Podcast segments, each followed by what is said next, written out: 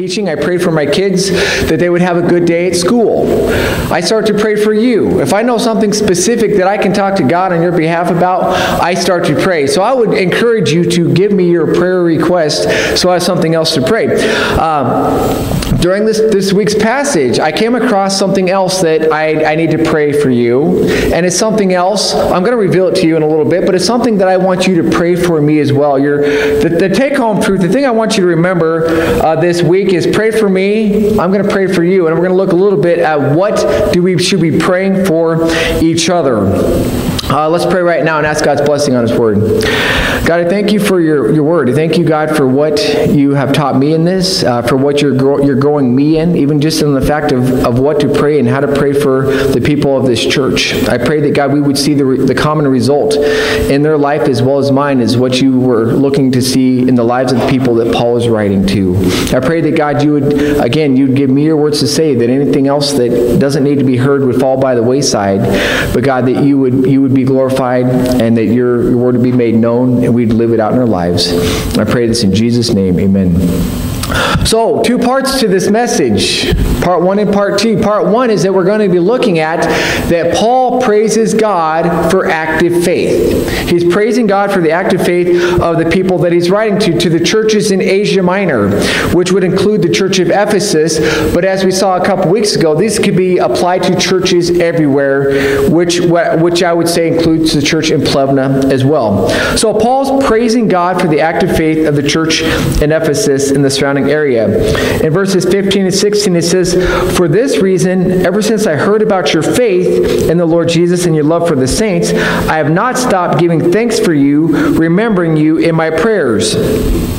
Paul is praising God. Why? Because he's hearing about their active faith. Uh, Paul came across uh, many of these people in Ephesus on his third missionary journey. He was there for up to, I think, two to three years, but it's been about two or three years since he's seen these people because he went to Jerusalem. He was led into Caesarea as a prisoner, finally getting to Rome where he spends two years. But I think that whole process of getting to Jerusalem all the way to Rome is about five years. So I'm guessing between two and three years, Paul has not seen these people.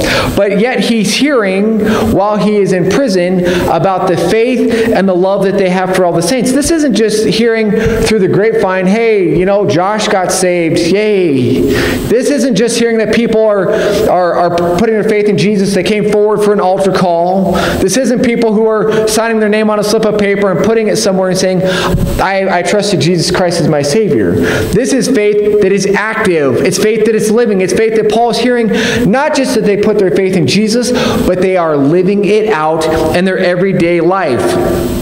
And Paul is praising God for that. People are probably staying tall in the face of persecution. There are people who are turning away from the goddess Artemis, the great god of the Ephesians, to follow Jesus.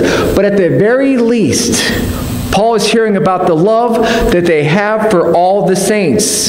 They have faith and they're demonstrating in action of, of, through loving other people. Now, this passage doesn't state specifically what they did. It doesn't say that they started dumping food on somebody's front porch and knocking and running uh, because they needed food. It doesn't say that their cart broke down and they decided to stop on their way to services to help them. So it doesn't say what it is that they're doing. It just says that they have love and they're demonstrating it it to the to each other. And Paul's hearing about this. Uh, in Galatians 6.10, Paul has written, one of the churches in that area Paul has written to, uh, he says these words, and this is kind of what these people are putting into practice. Paul says, as we have opportunity, you know, when those opportunities arrive to, to be able to bless other people in your family of believers, he says, do good to them, especially those of the family of faith. And these people are following this thought that Paul has there we see people in our church that are in need, and we're going to bless them. Paul is in prison, and Paul is hearing about this. He's not just a cheerleader, though. He's not just a cheerleader on the sideline saying, Yes, nice job, good, go for it. I'm going to sit here and drink coffee with my buddy prisoner, my buddy guard, while you do all the work. Paul is somebody who is active in living out his faith as well. In Philippians, just the next book over, a few pages over, it says, Now I want you to know, brothers that what has happened to me, which is his time in prison, what, is, what has happened to me has really served to advance the gospel. As a result, it has become clear throughout the whole palace guard and to everyone else that I'm in chains for Christ. Every time Paul got hooked to a new guard, Paul said, Hi, my name is Paul, and shared the gospel with them. I mean, I don't know how exactly he did that, but his goal was with every opportunity he had, even though he was wrongfully in prison, said, I'm going to proclaim the name of Jesus. So he's a cheerleader for them, but Paul is actively living out his faith. He's praising God for their faith, he's praising God for the love that's demonstrating that faith as well. Well, guess what we should be doing?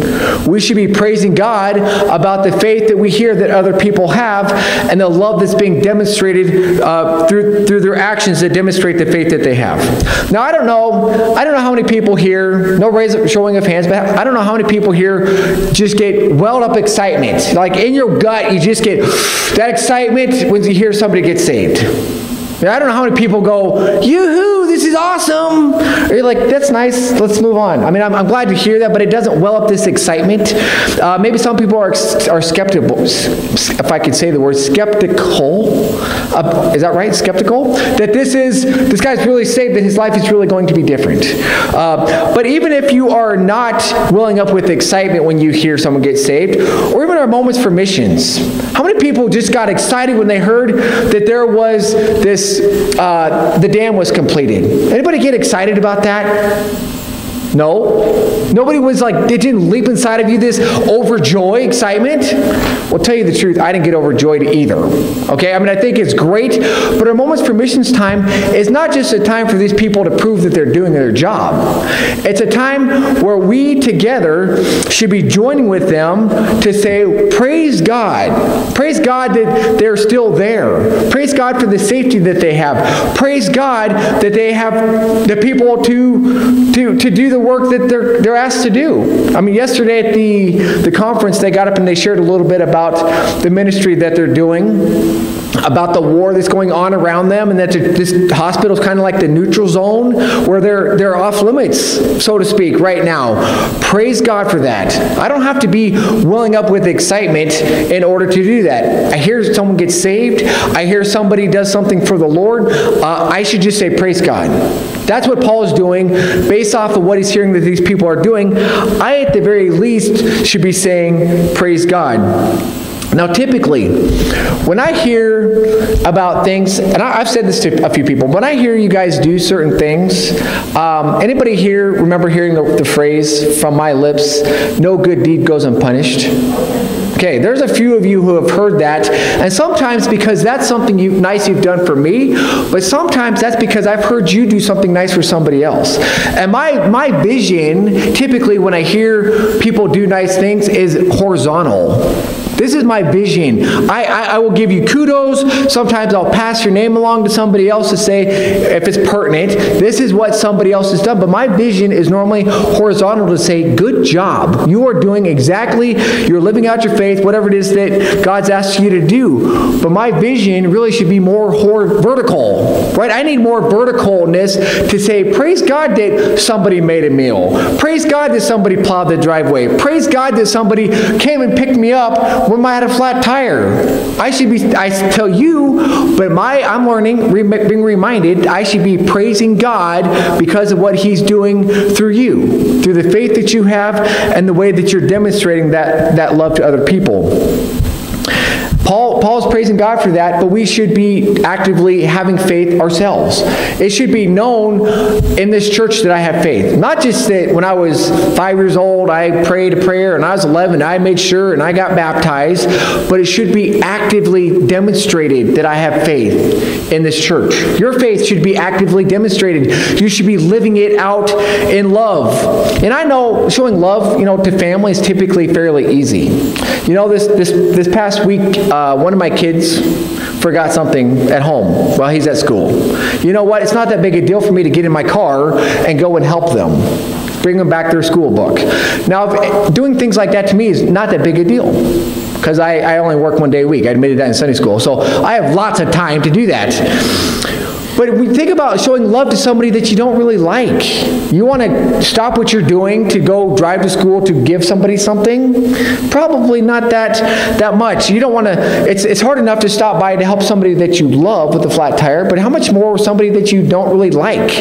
Do you want to help them, even if they're a believer? You're like, yep, sorry, you're on your own. I got to go.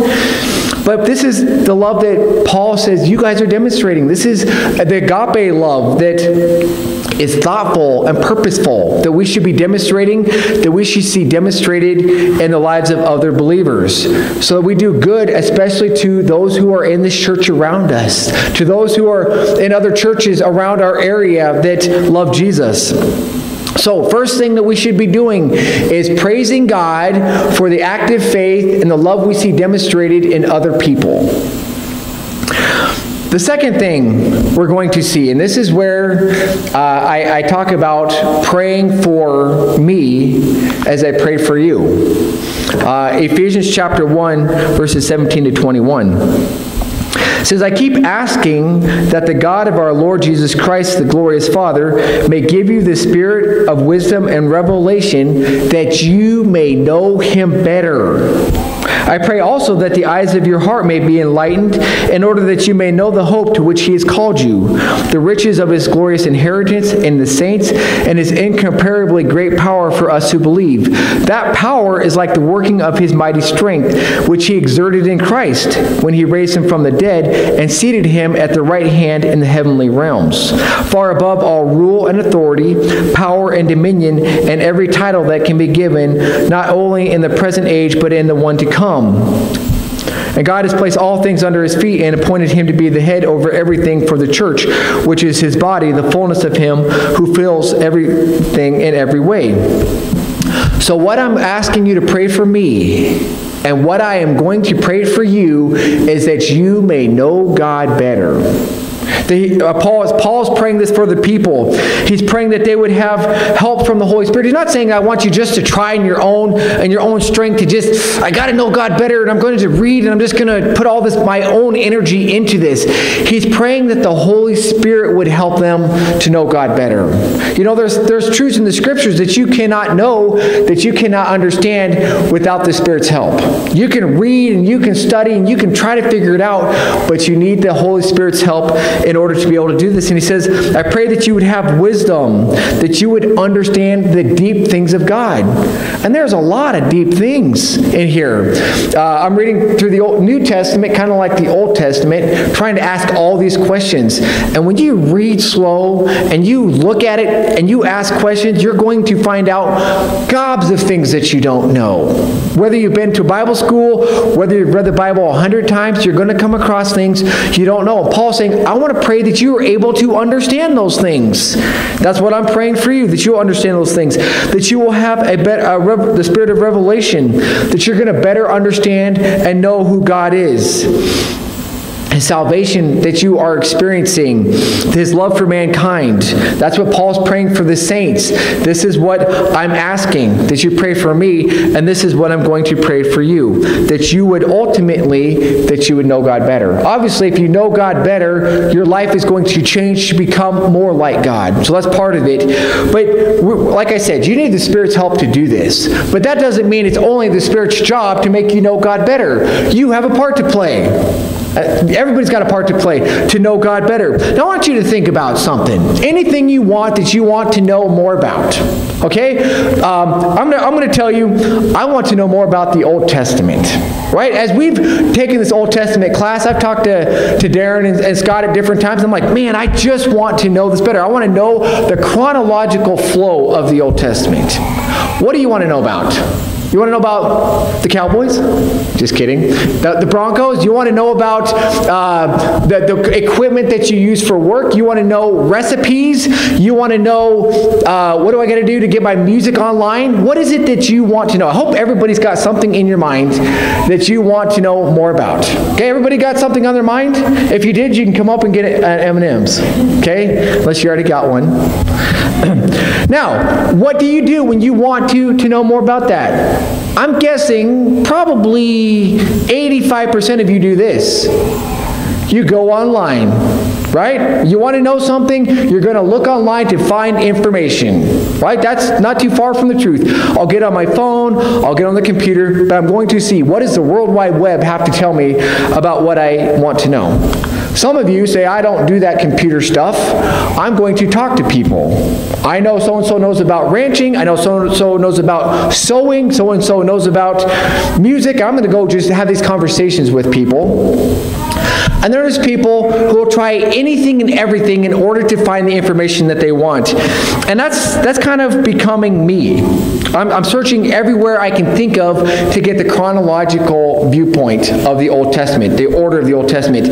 I, I talked to Darren. Darren, he got me a, a chronological Bible I'm going to read. I, I've gotten some books. I even went to the, to the extent of knowing, of, of contacting Bible schools to say, what do you use as you do an Old Testament survey? What books can you recommend so that we can know the chronological uh, view of the Old Testament? Anything I'm thinking of, I'm trying to do. And I bet you guys do that same kind of thing with something that you're interested in. Now, I'm not trying to toot my own horn as anything special. I have actually a point I'm trying to get to. And I hope, I hope it irritates you a little bit. What? You're, you're talking about yourself like you're something special, okay? Remember that. I'm talking about myself as something special because it's not just me that's, that's got this potential. Anyway, before we get to that point, you know, when you go to the doctors, why do you go to the doctors? Because they know stuff about medical stuff, right? I don't know anything about medicine, so I'm going to go to a doctor. When it comes to anything computer related, 100% of computer stuff, I have no interest in whatsoever. I go talk to Noah. I'm like, you just do it. Whatever it takes, you download it or you make all this happen. I just 100% go to Noah. If I, if I want to know anything about ranching, I go talk to somebody. I, I, don't, I, don't, I don't know it in myself. I don't want to look it up. I just go and I talk to the experts. Right? You do this at school. I talk to the history teacher about history. I talk to the English teacher about English. That's their area of expertise, right? That makes a lot of sense because you can't know everything.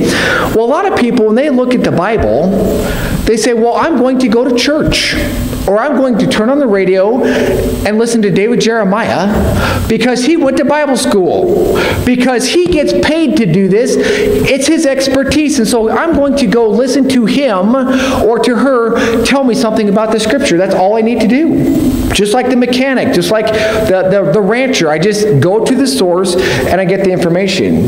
Well, I'm here to tell you that it doesn't really work that way with God's Word. God's not expecting you to just come on Sundays and then hear from me with what I have to tell you that I learned. God wants you to get into His Word on your own and learn it for yourself. And that's part of what Paul is praying is that you would know God more, not just because somebody preached it at you, but because you saw it for yourself yourself. through personal ex- experience. You know, God created you to have a relationship. God gave you His Word in order that you can know Him better. Not so that I can know Him more and explain to you more what God's like, which is part of what I do, but He wants you to have your own Bible. He wants you to read it. He wants you to pray and on your own have that personal relationship with Him. I hope you understand that. I hope you know that you're not just relying on me or David Jeremiah or your Sunday school teacher to tell you something about God, that you do it on your own.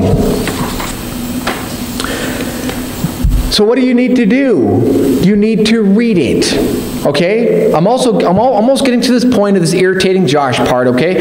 You need to read it. In 1 Peter chapter 2, verse it's actually verses 2 and 3 says, like newborn babies crave pure spiritual milk so that by it you may grow up in your salvation now that you have tasted that the Lord is good. How many of you are glad you don't have a baby in the house? You know, I love babies. I do. I love two and three year olds. But when I think about babies and I think about them waking me up in the middle of the night, crying because they're hungry, no, thank you. I'd like to sleep all the way through the night. But what does a baby do? It says, you, I want you to desire God's word like a baby craves pure spiritual milk that's going to wake up in the middle of the night and cry until it gets what it wants. That's what a baby does. He says, I want you to crave God's word that way. Now, you might be sitting there thinking, like, I don't want to read the Bible. I don't even want to listen to you, Josh. I am just here. There's no way I'm going to crave pure spiritual milk. I don't I don't even like to read. Well, let me tell you something. This is where the irritating Josh sits in your seat with you right now. I know exactly what you feel like. You might look at me right now and say, No, you don't. I promise that I know exactly what you feel like. I grew up in a Christian home. I went to church every single Sunday. My dad was the one preaching. I sat there, mostly in the front row, thinking about everything else. I thought about girls. Boys, think about girls, right? I thought about football. I ran a whole mile, literally a whole mile after church, home, as soon as we said amen, to watch Seahawks lose. So I know exactly. I, I, didn't, I hated reading. I didn't want to read anything. But now look at me. Look at where I'm at today. How did I get from your seat to here? Pretty big question, right? This is where the irritating has to go by the wayside because I didn't just well up inside myself and said, "Boy, I want to read God's word and be a preacher." It had nothing to do with me. It was it was reading God's word a little bit because I had to, and and learning and getting a better grasp of it. And I, it's just it's an acquired taste. I have a twin brother. I think he was born with a Bible in his hand right? Because he was a guy who, that's what he read was the Bible. He was like 19 years old, off preaching. I didn't even have a thought in my brain of doing something like that. Me, it was an acquired taste.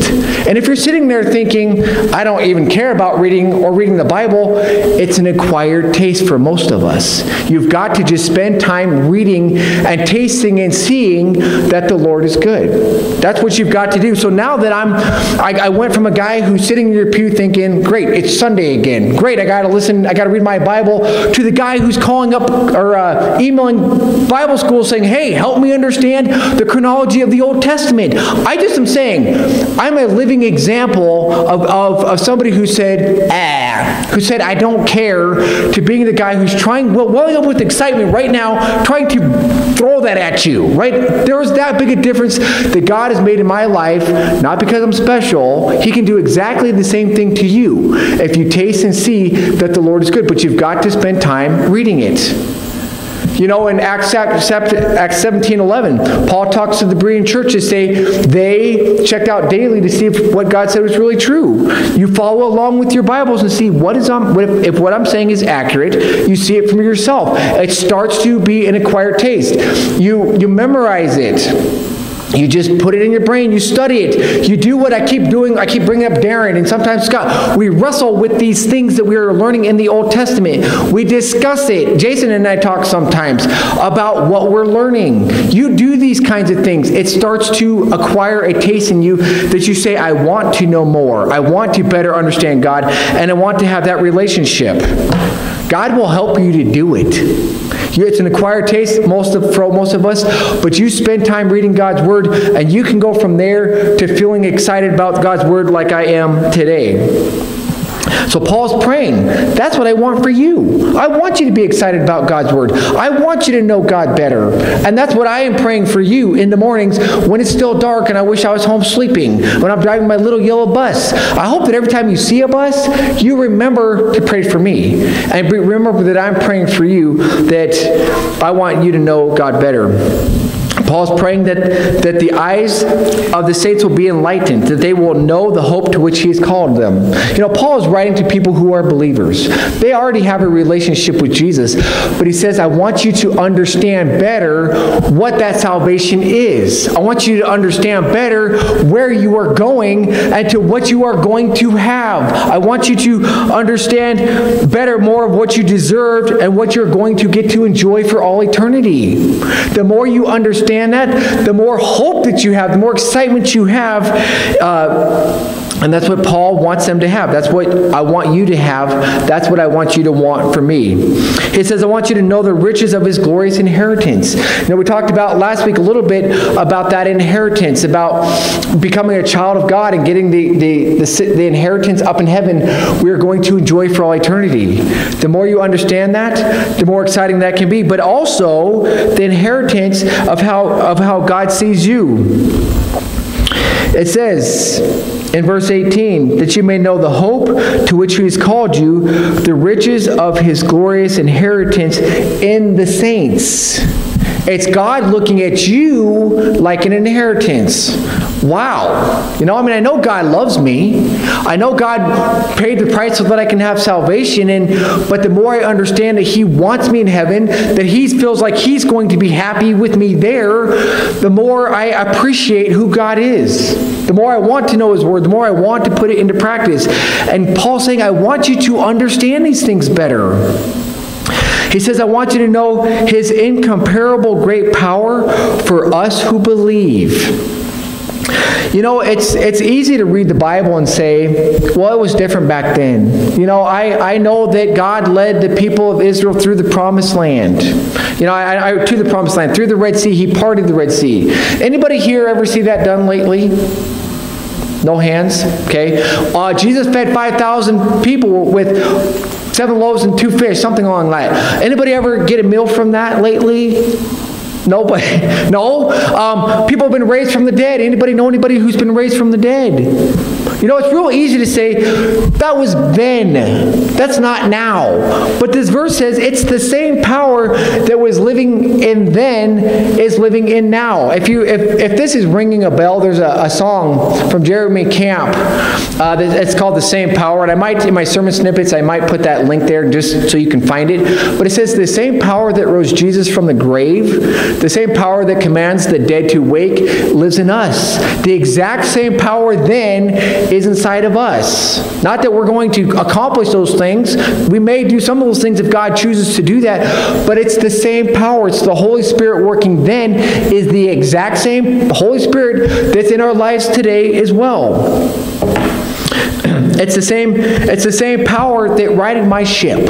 It's the same power that took me as the saint heading to hell that worked in my life to make me a saint in God's eyes heading to heaven as one who trusted Jesus Christ as my Savior and set apart for the purpose of God. That was power. That was not me. That was the Holy Spirit doing something in my life to take me from what I was supposed to be to what now I am going to be. It's that same power that's going to help me to live for Jesus. It's that same power that's going to help me do what Ephesians 2:10 to do the good works which God prepared in advance for me to do. I can't do any of that stuff on my own. I can't even get out of bed on my own. I can't breathe. I can't sing a song. It's that same Holy Spirit living in me that's going to accomplish something. It's the same power as, as Paul says in verse 21 that set Jesus above every authority possible, above every name, every position of authority. It's the same power that placed all things under Jesus' feet. That same power is living in me. Paul says, I want you to understand that. Not be, I mean, the more you understand that, the more you realize, you know, how much God loves you. We talked about last week. He put that seal in you, that guarantee that you were going to have salvation. You know, the, people who appreciate their salvation the most are the people who went from, who are like on death row. You know, the people who lived, who've done every possible crime and realizing what they should have had. You know, it's, I, I will admit, it's, it's probably the hardest for like a preacher's kid right, who, who grew up in a Christian home. You know, I never robbed a bank. I never cheated on a test. I, you know, I didn't ever do a lot of these big, you know, things. I just, I had my own problems. Don't get me wrong. I had my own sins, but the, the, the magnitude kind of seems different by comparison, and that person appreciates God more. So I need more prayer, right? I need more prayer to understand better what it was that God saved me from, what it was that I was still deserving as much as the guy on death row. It's that same power that guarantees my salvation that helps me to live a godly life. That same power is the Holy Spirit. It's not me. The same power that took me from being the, the person in the pew who doesn't care at all to the person who wants to proclaim it as often as he can. So I just want to encourage you. This is a picture of my office. If you want to go upstairs and look at it, uh, this is my that's my my computer. This is part of why I have it. I know you can't read this, but it's saying these verses 17 through 19 about what I am praying for you. So I am reminded four, five, six days a week that I'm praying this for you multiple times throughout this day. And I ask that you would pray the same thing for me, that I would know God better and I would better understand His Word and what it was that, that God did for me. And then together we can praise God for the love and the faith that's demonstrated in our actions on a daily basis. Pray for me. I'm going to pray for you. Let's pray right now. Father God, I do thank you for your word. God, I, I do, uh, I know you do a lot of great things through people, um, through, through the ministry, through just conversations. Um, to accomplish your will, and I, I, thank you for that. And I just pray that God, even if it doesn't well up some kind of emotion in me, that I would still take the opportunity to say, Praise you, God, and thank you for doing what you did. God, I want to pray for the people in this room or whoever could possibly be watching this or listening to this someday that, God, you would help them to know you better, that we better understand what your scripture says, the deep things. And God, as I've said, this is, for most of us, it's an acquired taste. And I pray that, God, we could develop that acquired taste very quickly. We could pick a passage of Scripture and read it and study it and talk about it and ask questions and memorize it. And I just pray that God, for anybody who's listening to this who says, okay, Josh, you said this is how it works, I'm going to do it, that you would just bless them with the ability to enjoy your word, just to understand it and to, to see how it fits into their lives as well. I just pray for this, and I pray for the rest of our days that you would keep us safe as we go home and, and bless our time with our families and whatever it is that we are doing as well. Just thank you for being our God and being our Savior. Please help us to live for you for, for the time we have left. And I pray this in Jesus' name. Amen.